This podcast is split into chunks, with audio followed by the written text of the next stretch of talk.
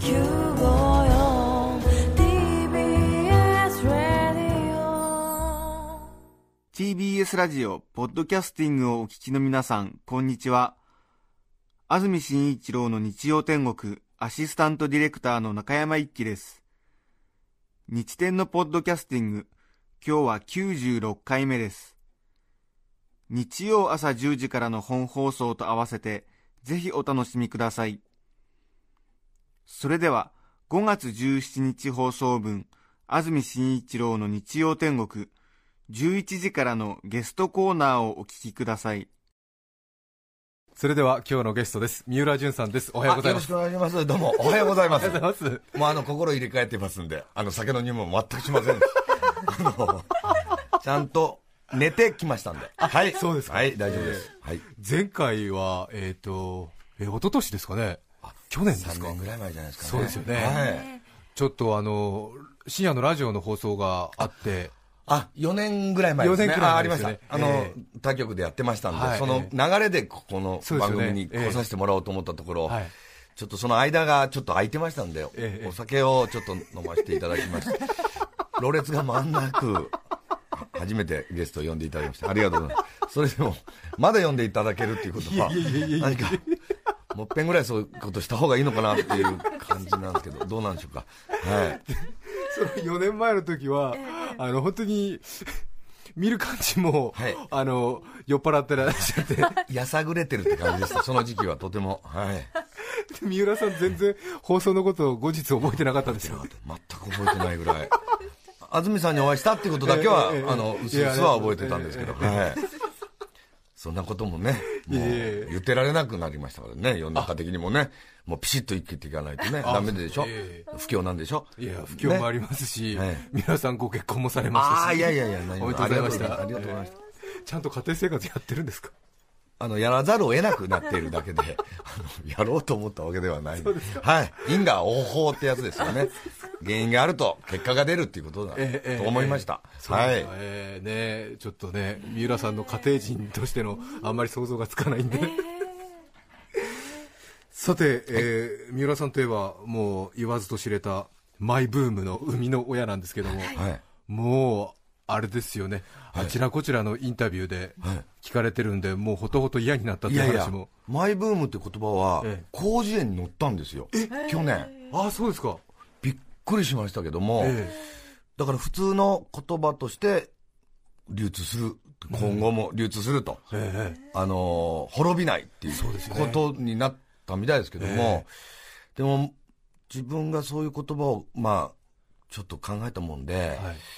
まあインタビューの人は必ず僕がいると、マイブームは今何ですかっていうことでええ。始まって、それがまあ本業っていうことに後からなってしまったんですけども、毎週のようにそれが一時期ありまして、毎週マイブームは何ですかって言われええて、いや、今のこれなんですよってまあ言うと、はい。あそれはあの前回あのお聞きしたんですけどって言われて、毎回新しいものを言わないと許してくれなくなったもんで、あらら、しょうがないからもう、聞かれたらとりあえず好きでもないのに、ええ。適当にゴムヘビとか、適当なこと言ってその場はお茶濁してたんですけども、でも言っちゃうとやっぱり詳しくなってないと次まずいので、それから一生懸命調べるようになったりして、はゴムヘビ、い、ちょっと前まではゴムヘビだったんですよ僕。あの追い込まれて言ったことだったんですけど、あのゴムって上につく生き物って、ゴムヘビしかいないことに気がついて、はい。ええ。あまあまりゴムガエルとかあんまり言わないじゃないですか、おもちゃがあったとしても、一般的に、まあ、流通したええ。ゴムがつくものっていうのは、ええゴム手袋とか、はいはい。ゴム草履とか、はいはい。いろいろあると思うんですけど、えええ生き物では蛇じゃないかなってちょっと思って、えまあ、それだけの理論で、ええあの言ってしまったもんで、はい。それから毎週あのゴム蛇を探しに行かなきゃならなくなって 参道に結構売ってるんですよねゴム蛇って、お土産屋はいさんです、か、江ノ島とか。はあ、はいはいはい。あそこもありました、ええ。あそこは2800円もするゴムヘビを売ってて、誰が買うんだろうなと思って、前からは気にはなってたんですけど、ええある日自分が、はいいつか自分が買わなきゃなんないためになるとは思いもしませんでしたので、しかも2色ありました。黒色と緑色っていうのが、だから2本買わなきゃなんないわけで、でもそんなにゴムヘビ好きじゃないんですよね。全然好きじゃないです。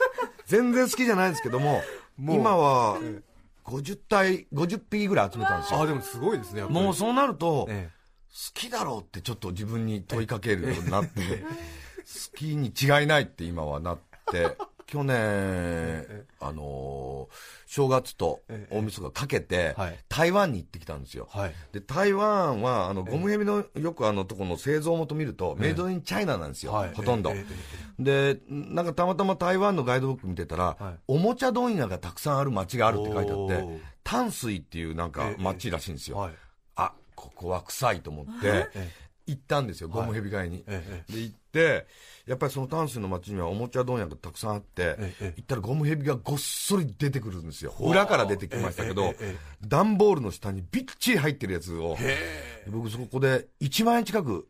ゴムお元にしたらものすごい高いと思うんですけどえええええ、1万円近く買ってええ、そこのおばさんから、はい。私ハッピーって言われて、あなたもハッピーって言われて、どっちもハッピーってことになって、それを30匹ぐらいですかね、あの、ごめん、とりあえず買って、飛行機に乗ったんですけども、はい。飛行機のあの、とこに、あのーこう入るときに、はい。あの、荷物検査で、ええあれ映るじゃないですか。はいはい中身が。中身が。え蛇がいっぱい映っててシルエットで。で、ちょっと待ってくださいってええ咎められて、えでゴ、ゴムだ、ゴムだってええ言ってんだけど、ゴムっていう発音が違うらしくて、なんだかよくわかんないみたいで。ちょっとワシントン条約で怪しい はちょっと。怪しいものを持ち込んでると。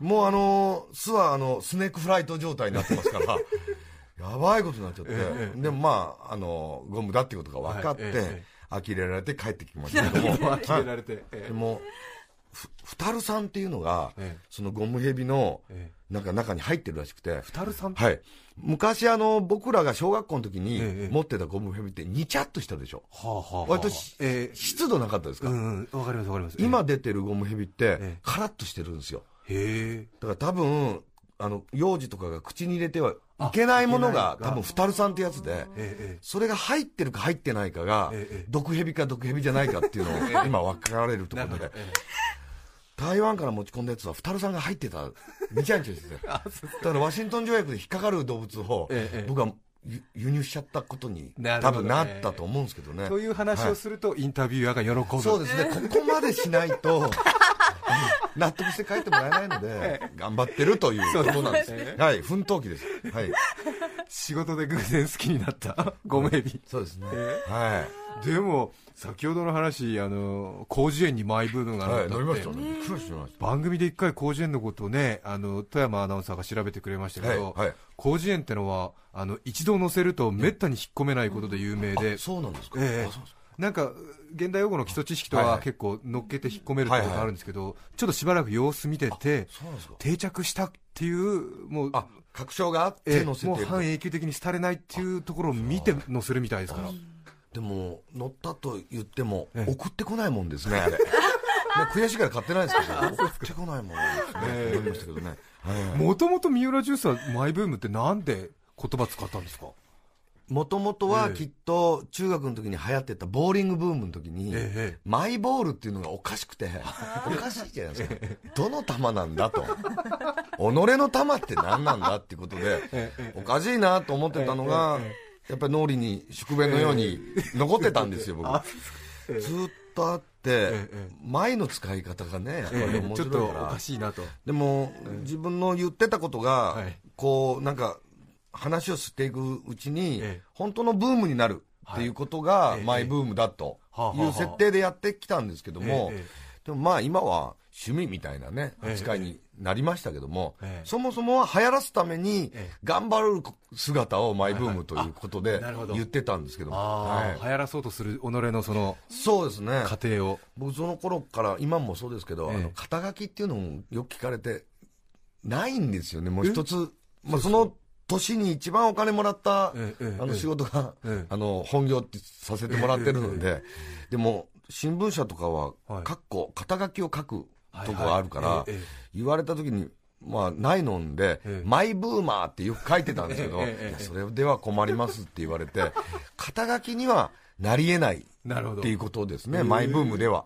三浦ジュースはでもイラストレーター、えー映画監督もそうですし。あ、やりましたね。え音楽もやっております。なんかいろんなことやりましたけえど、定職がないっていうことが、あの、一番欠点だと思います。はいで、申告の時とかなんて書くんですか？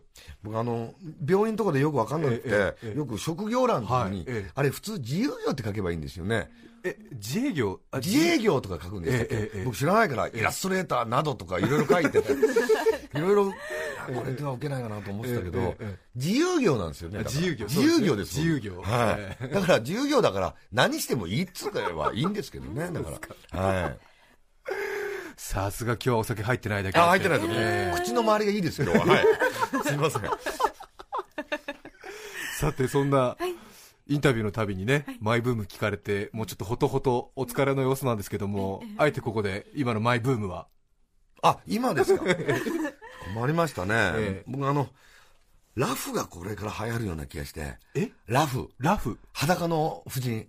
あ、だから、あの、え裸の女の人が好きだって言うと、はい。単なるエロ親父に聞こえるけど、ええいや、ラフが好きなんですよっていうえと、ええ。逃れられるんじゃないかなと思って、ラフっていう、フがちょっと唇、下唇噛む感じで、ラフ、ラフ。ブームって言ってるんですけども。ラフ。像のラフ。そうです。へだから、えっと、駅前とか公園とかに立ってる銅像だって、まあ、ええ。ラフなわけですから、ラフですから、ええええああいう、今、ええ結構、性の乱れとか言ってる中、はい。堂々と、えええおっぴろげられてるわけですからそれをもう日本各地で写真撮ったりええしてるんですけど、はいいね、いいねとか言いながら、ええええ。やっぱり見上げながら撮るわけですからあ、なるほど。気持ち使えないといいもうそ写れはちょっと、真撮れます。篠。山紀信さんになりきたそうですね。あいいねいいねとか銅像のラフでもやっぱりこう、生を撮るような感じで。そうですね。えあのー、えっ、と、札幌空港かな、はい。今ちょっと場所変わりましたけど、ええあの、広場のとこにはい。ラフ像立っておられますけど、ええ。そこのラフの人は、え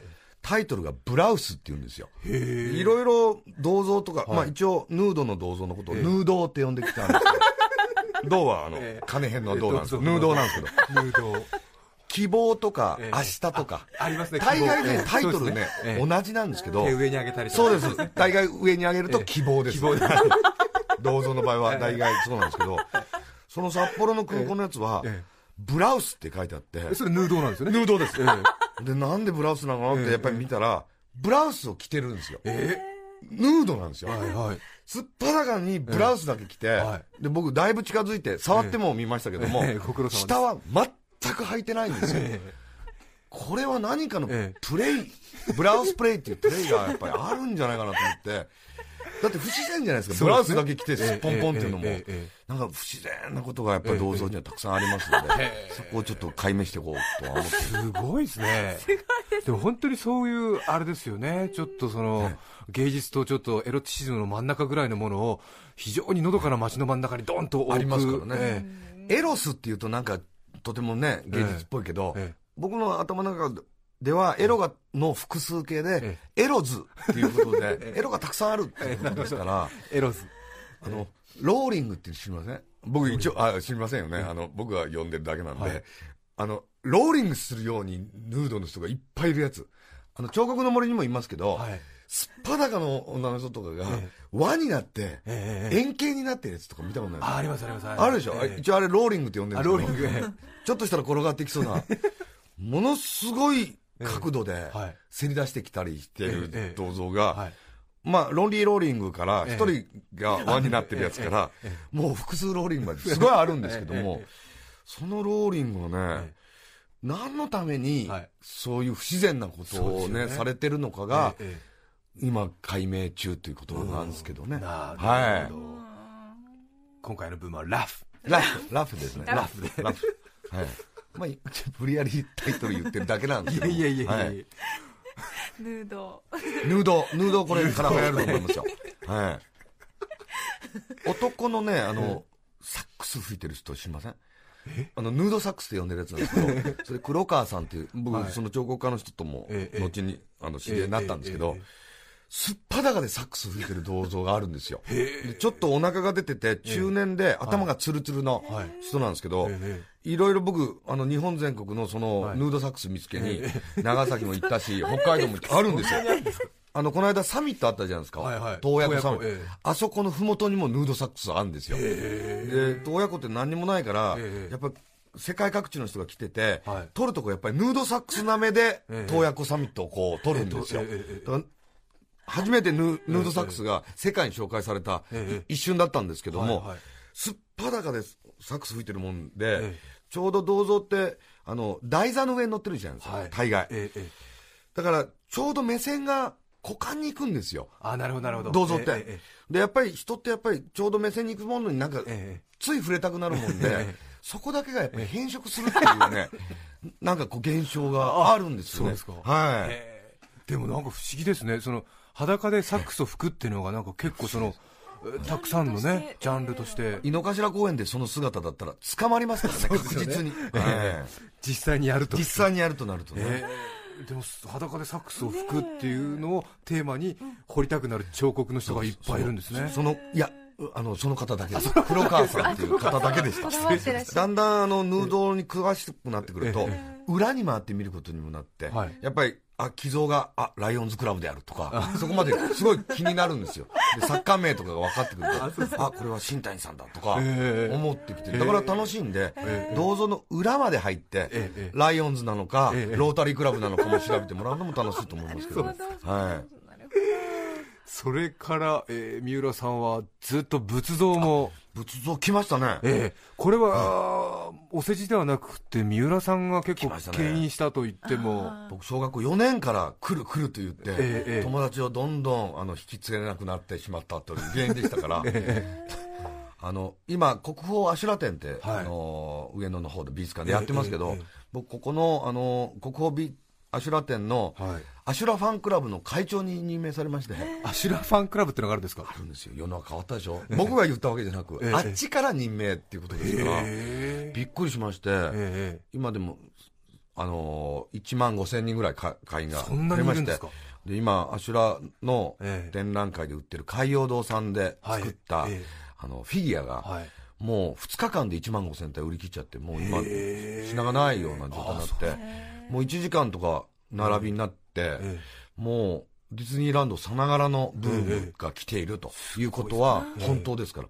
はい。今は本当にまあブームといったらあれかもしれないですけど世の中はね、仏像展、ええ。あるいはその仏像に関する書籍なんかすごい出てますけれども、三浦さんが小学校4年生の時に注目した時はちょっともう風変わりなっていうか、う受けを狙ってるんじゃないかみたいな感じのちょっと奇抜さで捉えられてましたよね、僕はあのー小学校の時にえ突然仏像に光を見て、ええ。あの仏像ブームが来るって思ったんですけど、その後にだから最終的に住職になろうと思って、えはい。うちの家が残念なことにお寺じゃなかったっていうことええ。でものすごい悲しかったので、はい最終的に住職になってどっかのお寺に入り込んで、え仏像ごとゲットっていうことははい。考えてたんですけど、仏教中学仏教高校行ったんですけどやっぱり、皆さんが仏像好きなわけじゃなくて、ええ将来的にお坊さんになる人ばっかりたくさんいましたけど、はいうち京都だったんで、はい。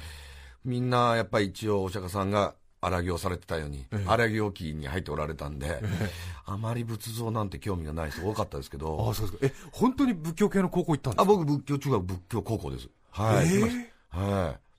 僕もう般若心経言いながら学校行くようなあの生徒でしたんで。すごいですね。はいあ仏教系じゃなくて仏教中学ですか？仏教中学です。仏教中学、仏教高校です。よろ6年間男子校で、しえしまったことしたなって、後では思ったんですけど、その時はいけるかなと思ったんですけど、それは仏像好きで、仏像好きで。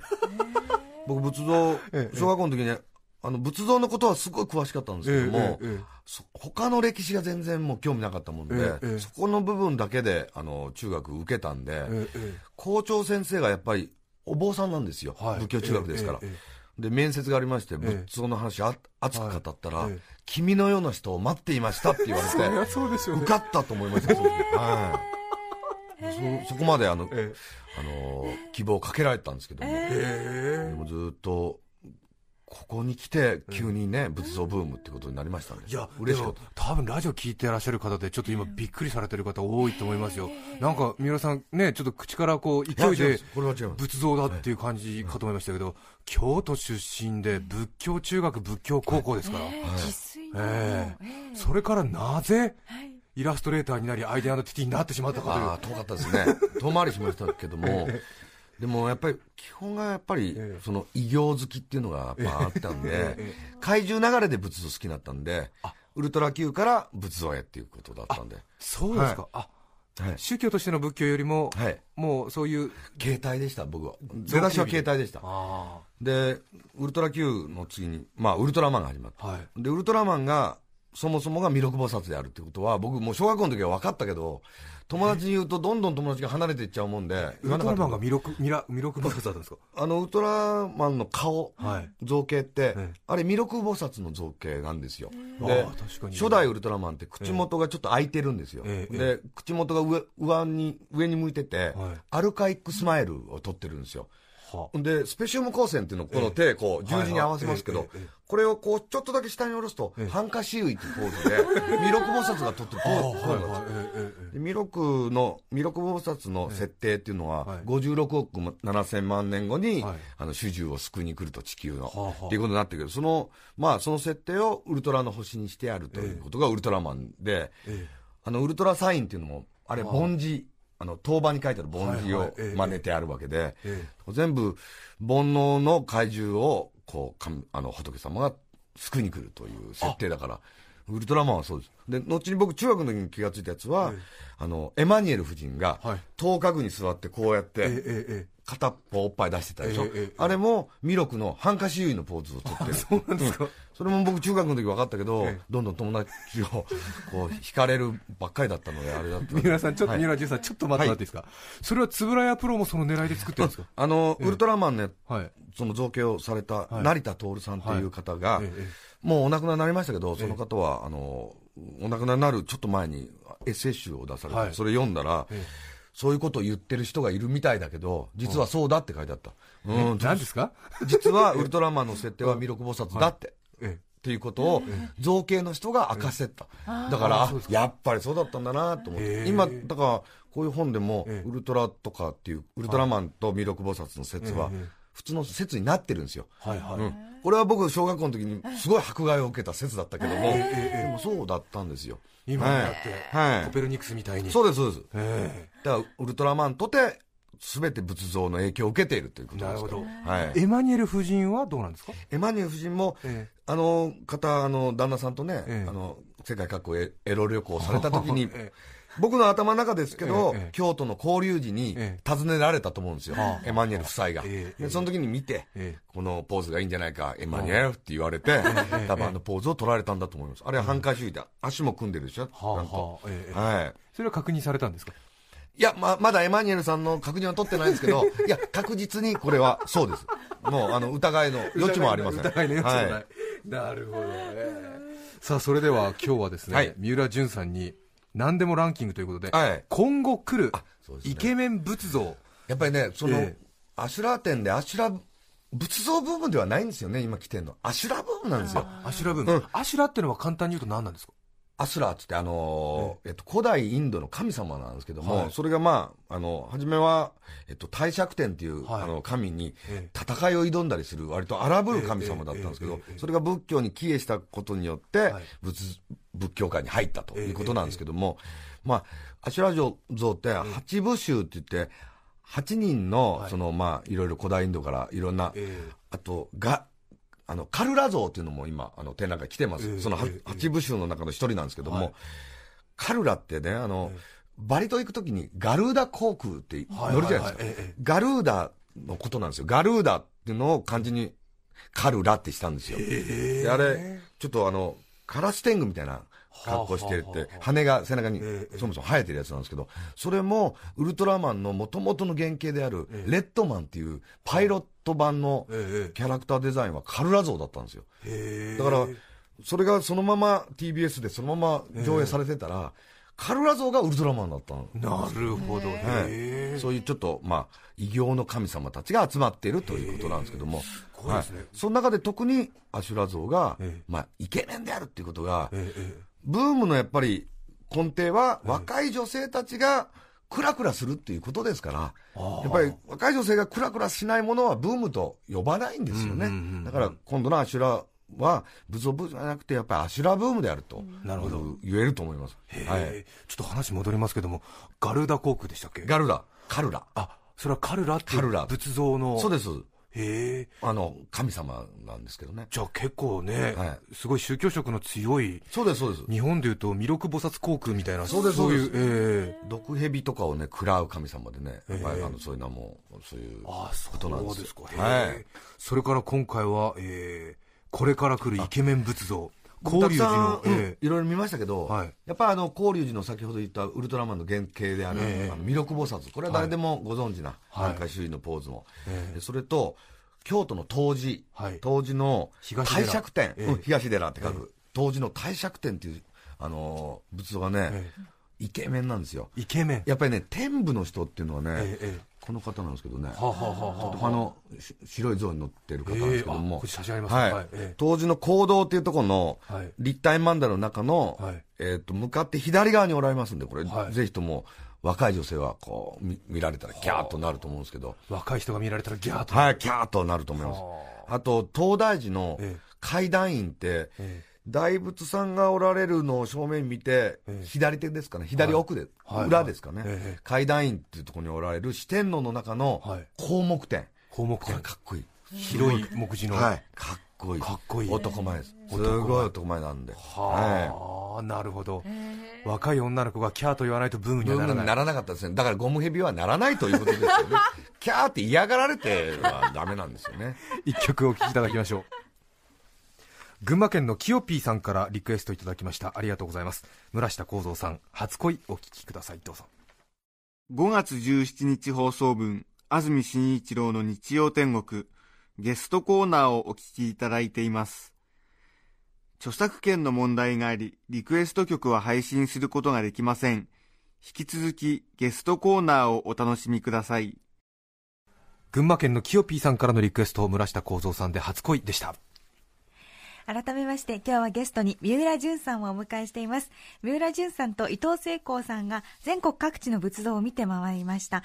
見仏記仏は仏と書きますが見仏記文庫本4冊が角川文庫より発売中です。ぜひご覧ください。4冊出すってのすごいですね。ねあまたね、新刊が、えっと、1ヶ月ぐらい前に出ましたんで、あの、見物記ゴールデンガイド編って全然ゴールデンでもないんですけども、出ましたんで、ええあの、今月の31日にええ。吉祥寺パルコのリブロっていうところで、サイン会やりますんで、もしよかったら来てくださいということです。は嬉しいですはい。そうですね、えー、すごいですよね、仏像、ねもう。そうね、これからもどんどん来ると思うんですけどね。ええ。はい。なんかあの仏像見学ツアーでなんか昔曲作ってましたよね。やりました。やりました。仏ブツブツ、ブツ仏像の旅ってやりましたね。その前が、あの、崖っぷちの歌でしたから、グッドクリフでしたから、グッドクル、グッドクリフを作りましたね。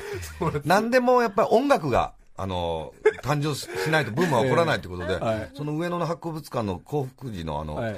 アシュラ展にも、ええ。高見沢さんと一緒に作った、アシュラの、ええテーマ曲作ったんですよ、僕作詞して、ええ高見沢さんが作曲して、ええ高見沢ん歌われてるんですけど愛の偶像、ラブアイドルっていうのが、あの、博物館のみで発売されておりますので、ぜひとも、あの、買って聴いてください。はい。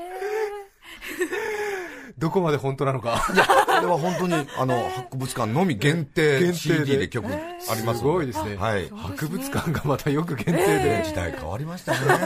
本当時代変わったと思いますわ。今日は三浦淳さんをお迎えしましたありがとうございましたどうもありがとうございました。どうもがとうございま。した5月17日放送分、安住紳一郎の日曜天国、ゲストコーナーをお聞きいただきました。それでは今日はこの辺で失礼します。安住紳一郎のポッドキャスト天国民主党が日本の大掃除で政権交代目指すなら主婦は風呂の大掃除で石鹸交換お聞きの放送は慌てない泡立たない TBS ラジオ954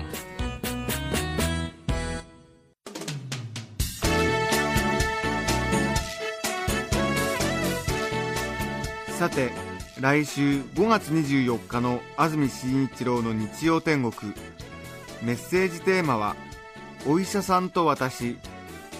ゲストは写真家の梅佳代さんです。それでは来週も日曜朝10時、TBS ラジオ954でお会いしましょう。さようなら。安住紳一郎のポッドキャスト天国これはあくまで試供品皆まで語れぬポッドキャストぜひ本放送を聞きなされ TBS ラジオ954